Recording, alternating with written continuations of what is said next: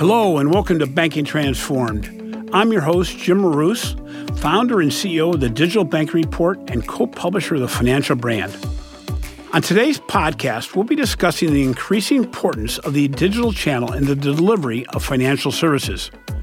More than just a transactional entry point, the best digital apps should be able to create exceptional customer experiences that boost productivity, loyalty, and contextual engagement regardless of the device or operating system. For a perspective on the changing dynamics of digital engagement and the importance of the mobile channel, I'm joined today by Thomas Hogan, Chairman and CEO of Kony. Tom and I have become great friends over the last several years, and I'm a fan of how Kony has been able to work with organizations of all sizes to improve their digital capabilities. Recently, Kony was acquired by the Swiss banking software company Temenos, providing expanded market opportunities for both firms. Tom, welcome. I'm, I'm glad you're able to join today. I know you've been very busy. I wanted to touch base a little bit on the importance of the digital channel, something that obviously Kony is is very proficient at. But I was wondering, just out of the box here, what is going on in the industry right now in the digital channels, uh, more specifically, probably the mobile channel, that is different than what's been going on in the past? Yeah, I think the you know the big driver here is you know back in the day, and you know turn back the hands of time a decade a lot of the deployment of technology across industries, in particular in the financial services space, was designed to drive things like efficiency and security, accuracy of information, you know, all those different vectors that automation and technology and specifically in banking, the core systems provided. That was where a bulk of the focus was dating back five, ten years. Then what happened with the whole consumerization of IT and the digital era emerged over the last five plus years.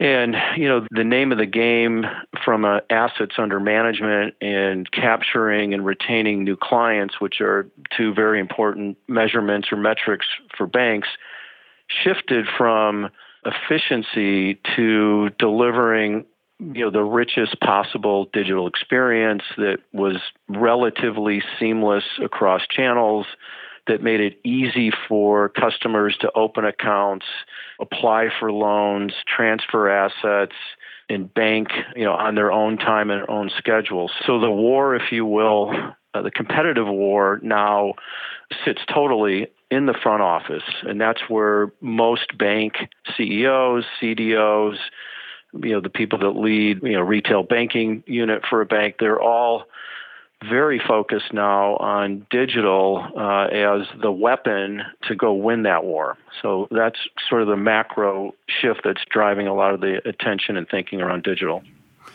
So when you talk about the digital channels, the mobile channel being the weapon of choice in the, the war for new customers and growth of relationships, how well armed are the traditional financial institutions today compared to who they're battling against?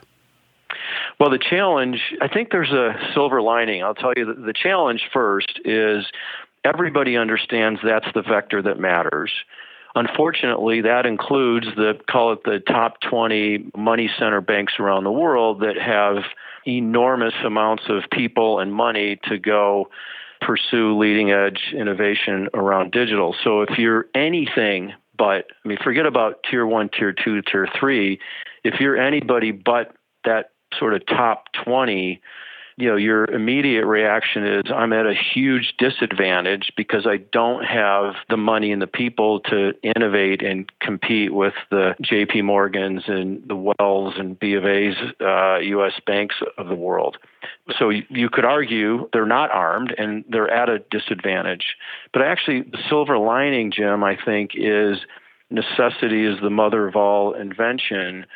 And so, because they don't have billions of dollars and tens of thousands of developers, they're not only you know forced to seek other options in the market that bring equal or better solutions with faster time to market from partners like Kony. And I actually believe, and we're starting to build enough proof points that for fractions of the dollars and fractions of the people, many of these tier two and below financial institutions are able to deliver an equal or better solution. Now, if absent help from from somebody like Kony, um, then they are not armed and they don't have the resource or the domain expertise in digital. But the good news is there are options in a short list of companies like Kony that I think can answer the bell and help them compete and win. It's interesting because you're right. I mean, over the last actually just a short period of time, two years probably, we've really gone from having to buy the mobile or digital apps and capabilities from um, what I'll call the big players, where it was pretty much a you get it as it comes out of the box, to highly customized um, solutions. Do you see the future of mobile? Being, from a banking standpoint, being a quantity or quality basis from the standpoint of functionality and the ability to connect with consumers? So let me back up. You know, the path for the tier two and tier three banks historically, and now historically, his short history, you know, let's call it from two years ago to say five years ago, has been to buy solutions from the legacy core vendors. And candidly, there's a DNA in technology. And an institution that is good at core banking uh, or you know other important elements of a banking operation, they are not digital natives, and the ability to innovate, navigate, deliver high fidelity, robust, high scale, multiple form factor applications, which is the world of digital, both mobile and web, it's a different DNA. And so the offerings that the big legacy vendors were providing, yes, it was cheap. Yes, it was quick, but it was completely insufficient to compete with the bigger banks, which is why, you know, when you look at charts that monitor the flow of assets under management over the last decade, the big institutions have been winning that war. And it's not because they provide the personal touch, it's because of the robust nature of their digital. So I think your question was, you know, is it quality or quantity when it comes to mobile? I think I would argue that they're related, but delivering a and by the way, the you know, people ask what makes a killer mobile app in banking and I get asked that by prospects and CEOs looking to start the journey. You know, the answer it may be counterintuitive, which is you have to provide a differentiated experience in something I'd call it sizzle or some other metaphor, but something that's engaging that when you see that app, again, it could be in the mobile world on your phone, smartphone, or even in a web world, but a home screen or home page that's inviting, stimulating, engaging, and got some creativity, but the app itself has ease of navigation. In a way, it's simple and it's easy for users to adopt and perform the tasks or chores that they're trying to do. So that combination of differentiated engagement with ease is really the key. And so, and if you deliver that from a quality perspective, then you know the quantity I think comes. You know, it was interesting because at your event uh, in Austin a few weeks ago, um, Accelerate, one of the things that was brought up by JD Power, who actually presented there, was the fact that the biggest banks, um, without a doubt, have the most functionality. However, more is not necessarily better, and that organizations of a smaller scale can actually compete, you know, in the marketplace by providing, as you said, highly engaging functionality of the parts that consumers want. And I think what's interesting, and I saw that at the Financial Brand Forum last year, is organizations really partnering with each other and having discussions with each other about delivering better solutions to what I'll call the middle market and lower market from an asset standpoint organizations, and it happened in every area. And, and can you talk a little bit about how you're working with not only the core providers but other organizations such as data providers, and you know you had some conversation with Salesforce and other organizations to get a more rounded solution for financial institutions of all sizes?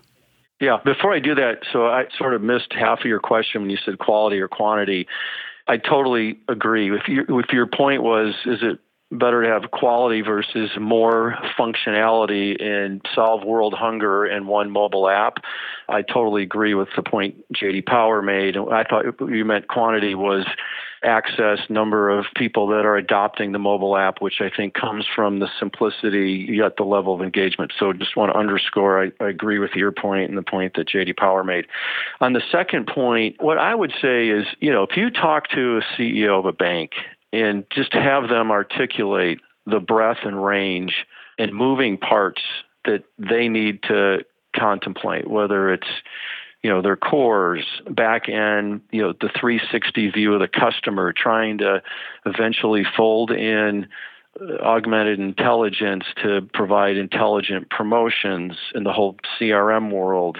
You know, the list goes on and on with KYC, payments, the whole digital front. I mean, it's a very complex, it's like a giant you know jigsaw puzzle. And i would say i think it's safe to say you know that nobody right now delivers an end-to-end highly integrated best in class answer to everything. And so i think the key for people that aspire to be a consultative value add partner to banks is to bring to the game what you've got that's best in class but also acknowledge, uh, not only acknowledge, but proactively work to abstract the complexity uh, for the bank to use your stuff in a modular way and interface with and leverage different pieces like the ones you've referenced with core. So I think in the world of the front office, maintaining an agnostic position as it relates to cores, knowing that there's, you know, there's five to 10 of them that make up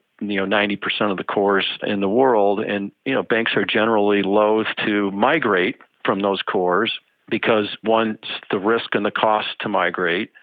And then two they're now scratching their heads saying there's no payback for me to migrate my core. I'm not winning or losing the war for clients and assets. Nobody walks into a bank and says hey can you tell me who your core is? But they will walk into your bank and talk about the experience they just had on your mobile app, and then when they went home and jumped over to their desktop or laptop to continue the relationship, and how hard or how easy that was. And so that's an example of where the right strategy is to, through an open technologies and you know API driven products, to bring best in class, but complement and sort of cohabitate with this range of other product segments like cores or vendors like salesforce.com or you know people in the payment space and so on so i think that's the trick to adding maximum value yeah, and it's interesting as we look at the marketplace. One of the things that caught my attention in some of my first visits to Kony was that you're not just serving the financial marketplace, you serve other industries as well. What advantage does that give? Uh, not just this would not only be applicable to mobile apps, but what advantage does it provide if a solution provider has experiences outside of banking? Well, I think, you know, when I talk to banks and leaders of banks, uh, as you would expect, you know, most of them are pretty proud of what they do. They believe they have a ton of industry and domain expertise. And you know, truth be told, most of them would you know have the view that they wouldn't learn a ton from watching or listening to know, other banks or their competitors. So for them, it, the challenge is more I have a vision, I know what I need to do, and it's now my ability to execute with speed and precision. Conversely, there are you know leading edge things that are happening in industries like healthcare or retail or energy or travel and transportation and hospitality you know there are there's ideation and innovation happening in those industries that may not be obvious things to port to the banking world. And so i think it's an interesting potential source of advantage, you know, in the Kony ecosystem where you know, our dominant vertical is clearly banking. It's over 50% of our business and it's our fastest growing, but we also do business with some of the leading brands in the world across those verticals and the banks it's funny you almost see a higher interest level in sometimes connecting the dots and comparing notes with key leadership from the other industries to say, hey, what are you doing that we might not have thought of in the banking world? And maybe I can get a jump on my competition in banking by hijacking this killer idea that, you know, as an example, you might use a, a retailer for an in store experience. Maybe there's some things there that we could port to the in branch experience if you're a bank. So I think it's maybe a counterintuitive value add that, that brings interesting value. It seems to be evident um, in our research and what you just discussed that organizations kind of know what they have to do and where they have to go, and that experience is probably more important than just being able to do something on a mobile platform or a digital platform. You have a lot of salespeople out in the field right now, and a lot of organizations knocking on your door. But as they knock on your door, they feel like, okay, I, I kind of know what I want, and I want to have better than I've got. But what are the challenges that you're seeing in the movement from, geez, I want it to I'm going to do it? Well, the, the, the pragmatic, a couple of the challenges. One is they sort of have a vision and know what they want to go do, but banks historically aren't a landing spot for digital natives and millennials that are both tech savvy and, and sort of grew up in the digital world. And so, you know, one of the challenges just plain old simple you know, people in house that have the skills needed to drive that transformation. So that's you know that I think is probably one of the biggest challenges that they're faced with. Uh, I think the second one is when they get you know the way these things typically happen is somebody has this grandiose vision. You sit down, you do blueprinting on where you're going to start, what you're going to deliver, and then you get halfway or a quarter of the way into a project and the world is changing so fast right now and sort of the emergence of new ideas and new offerings is so real time that you're halfway through your project and it's so tempting to say well let's delay going live or into production on this for 3 or 4 months so that we can go add x the next big thing or the next big feature and that's a cycle that never ends.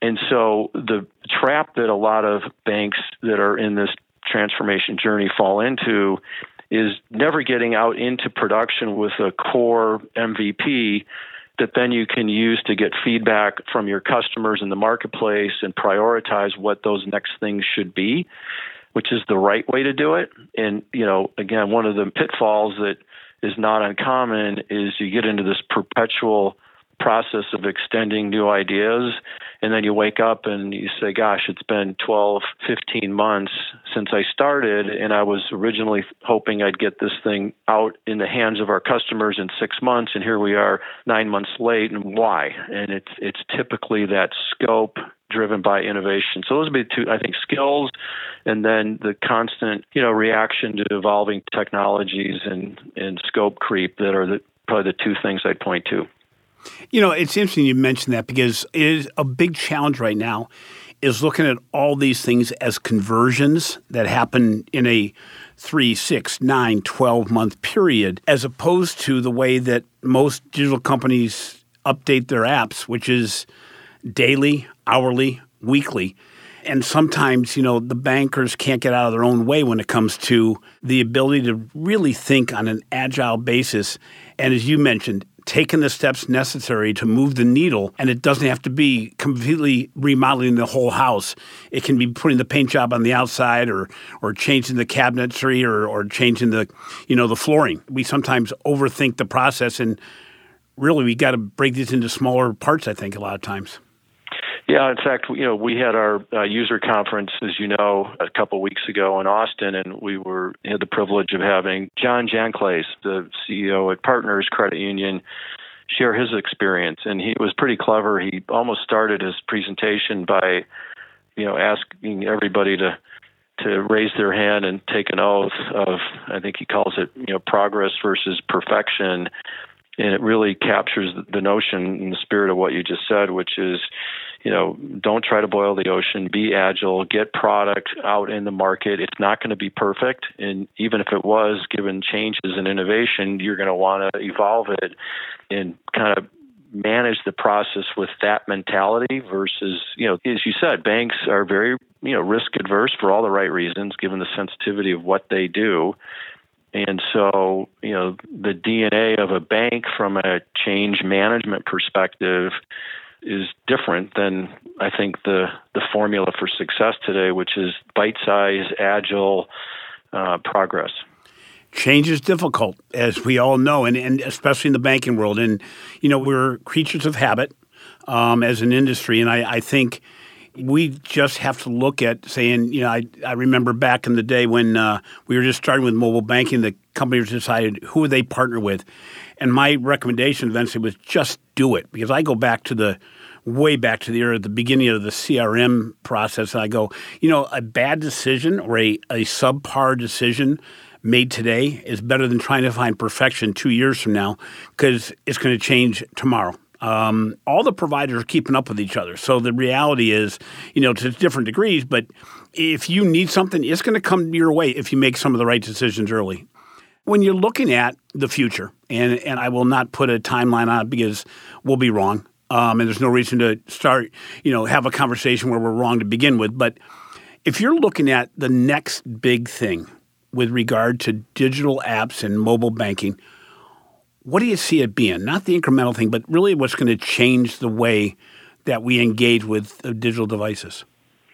Well, I think I'd point to two things, and one of them is, I think, um, a direct response to your question, and the other one uh, is as well, but might be a little bit self-serving. And I'll I'll start with that one, which is, you know, we have a point of view that digital. Obviously, we're we're a digital company, and it's the core of what we do. But we also have a point of view that people still value and appreciate the human touch. And so, one of the things that we see leading edge people doing today, so the fast followers are trying to figure out how to digitize and create a modern digital experience. The leaders have already done that, and they're now they're in sort of edit mode on the technology. But now they're starting to think about how do I maintain that human connection while I leverage the ubiquity and convenience of digital. And so, and you know, we we've all heard the loaded question of how many more of you raise your hand, look forward to picking up the phone, trying to call I won't name a big institution and going into a VRU with 17 options of hit to this, pound that, this, and then at the end of the trail, you don't have your answer and you slam the phone down in frustration. And so, how do you maintain uh, that human touch while you extend your leadership in digital. I think that is a, and the people that can do that, I think, will have an enormous uh, advantage uh, going forward. The second category really is bringing more augmented intelligence into all the things we do. And also, I think we've made huge progress on ease, but we're not there yet. As I think you know, we recently were acquired by or plans to be acquired by Temenos. And so the amount of financial paperwork tied to that transaction that I've been doing on a daily basis for hours at a time that is not intuitive, not user friendly. And I just sit as I go through these processes, and a lot of it involves, you know, wiring of funds and closing stuff. And so it's all very uh, money and banking centric it's we still have a, long way to go. So I, I think the crystal ball for me would be continued progress on ease, adding true intelligence to processes on both sides of the equation from the customer and the, the bank itself. Uh, and then how do you protect the human touch so that you don't become this completely digital robot in the sky um, and can you know still serve your clients? I almost broke out in laughter when you mentioned about the the difficulty of doing simple things on digital when, when you're working, especially overseas. Uh, I had a situation where I was going to pay a contractor. I signed up for TransferWise, said, okay, I'm good there. I did everything I'm supposed to do on that end. They say, connect us to the bank. I do that. And the bank goes, uh, you need to have some kind of connection that we don't have. Well, after peeling back a lot of layers because they didn't really say what the problem was, I found out that the bank has such a risk averse nature, and this is a major top five bank, that they don't connect with companies like TransferWise. And as a result, I not only had to go into the branch to do something that was done at a computer almost in a snail's pace. You know, good news is there was not paper involved. The bad news was the paper was on the computer. And at the end of the day, what ended up happening was I had to make the transfer, I had to do it by wire. It cost me three times the amount that TransferWise was going to charge me. And the bank simply goes, you know, it's just the way we do things. And that's not an acceptable answer anymore. Yeah, yeah. And and I, I continually go, you know, it's not just because of my knowledge of banking to go, guys, you're you're you're not making sense here. Right. It's right. it's the it's the knowledge that almost every consumer has right now because they go, damn it, Amazon doesn't do this to me. Exactly. Google doesn't ask me this. You know, as you said, the ease of engagement, and you know, you also mentioned the whole issue of the human aspect, and and you know, you you alluded to it, but you know, it's interesting because Kony is a fintech company, a large one, but a fintech company, and something that I was uh, indirectly involved in the, some of the discussions about you acquired a mobile platform or a, a, an app from a traditional bank. You built uh, or you bought um, an app that was created by Umpqua that allows organizations to truly bring the human aspect onto the digital device. And I think one thing that was interesting about that acquisition was that uh, because of the history of what they were doing, they found that geez, it's not like people want to engage by face. They, they, you know, as much as you think that's really cool to be able to visually connect with your banker, that's not what they want. And in fact, you know, you found that uh, it wasn't even by voice, but by text. Yep. But it was a real human. Yeah. And are you seeing some traction on that acquisition and, and what the whole acquisition around the human plus digital means? Yeah, in fact, I, mean, just as, as recently as yesterday, I was in Los Angeles with the CEO of a bank, and they were very excited and interested in the whole Kony portfolio and the implications of the Temenos acquisition. But he flat out told me, he said, I know it's, I shouldn't say this as the CEO of the bank, but he said, the thing that I am most excited about is this product Engage because they're a $3 billion credit union where the CEO is connected in the community.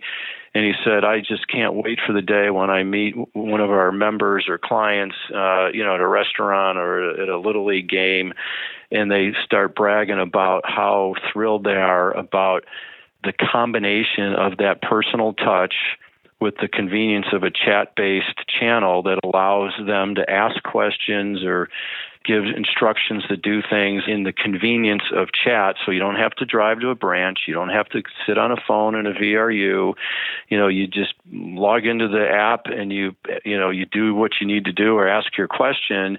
And the difference and everybody gets confused and thinks well what's the difference between that and a virtual assistant? And the answer is those clients get to pick literally the person that's their virtual banker based on a profile, and that person is always the person that receives that text message. So you get a chance to build a relationship of trust and knowledge over years, but access that person and transact with that person via the convenience of a chat based channel. And so the interest levels, Jim, are because they get it. I mean, bank CEOs know that in addition to the convenience and all the cool things about digital, service still matters. And I would say most banks still take pride and take a position that they want to differentiate themselves on service. And so I think this is going to be a big deal. Well, we pretty much run out of time here, but I'll tell you, Tom, it's always great to talk to you. It's, it's I was going to say, it seems like just a couple weeks ago we had a long conversation, and, and we did. No beers involved this time, but uh, I will tell you, uh, you know, I think there's some exciting things on the horizon, not only for Kony and Temenos, but um, in the mobile and digital banking space overall. I think that uh, as we look forward and we look at the differentiators in banking in the future, it's going to be what we can do on the digital device. And it, it, probably, as you mentioned, is going to include a human aspect. It's going to include voice. It's going to include AI. It's going to probably move from a ask a question, it gives you an answer to it prompts you based on where you are, what you're doing, and what you're going to be doing based on history. And, and that level of experience, that level of engagement really is important, but it is also important for uh, the organizations that are out there to start embracing this change now because um, as much as they may want to uh, remodel a branch or, or build a new branch, I'd rather see that money allocated towards a better digital experience. And I'm, I'm obviously, given your history and your uh, background, you probably would too. Yep, completely agree. Hey, Tom, thank you so much for being on today. And, and I appreciate you taking the time out of your busy day, but uh, you take care. Jim, I appreciate the uh, opportunity to visit with you know with you, given your thought leadership and following in the industry. It's a great opportunity for us. So uh, hopefully, the folks that participate in the podcast will get value out of it, and we uh, we appreciate the opportunity to partner with you.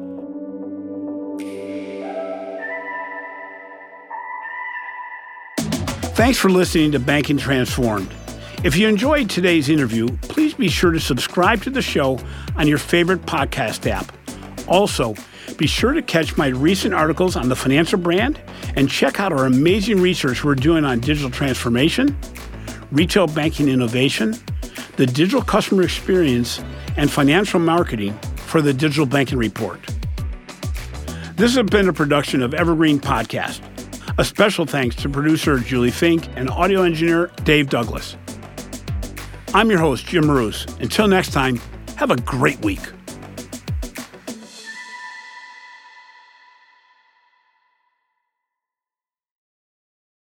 You've got questions, we've got answers. Business leadership, ownership, and sales can be challenging. Tune into the Accelerate Your Business Growth podcast to learn from the world's experts. Join me, your host, Diane Helbig, as I chat with people who have expertise in various areas of business. You'll enjoy the lively conversations that are focused on providing you with the ideas, tips, and suggestions you need to realize greater success. Get what you need for your business when you need it from the people who have the answers. Accelerate Your Business Growth is part of the Evergreen Podcast Network and is available on Apple, Spotify, or wherever you listen to your favorite podcast.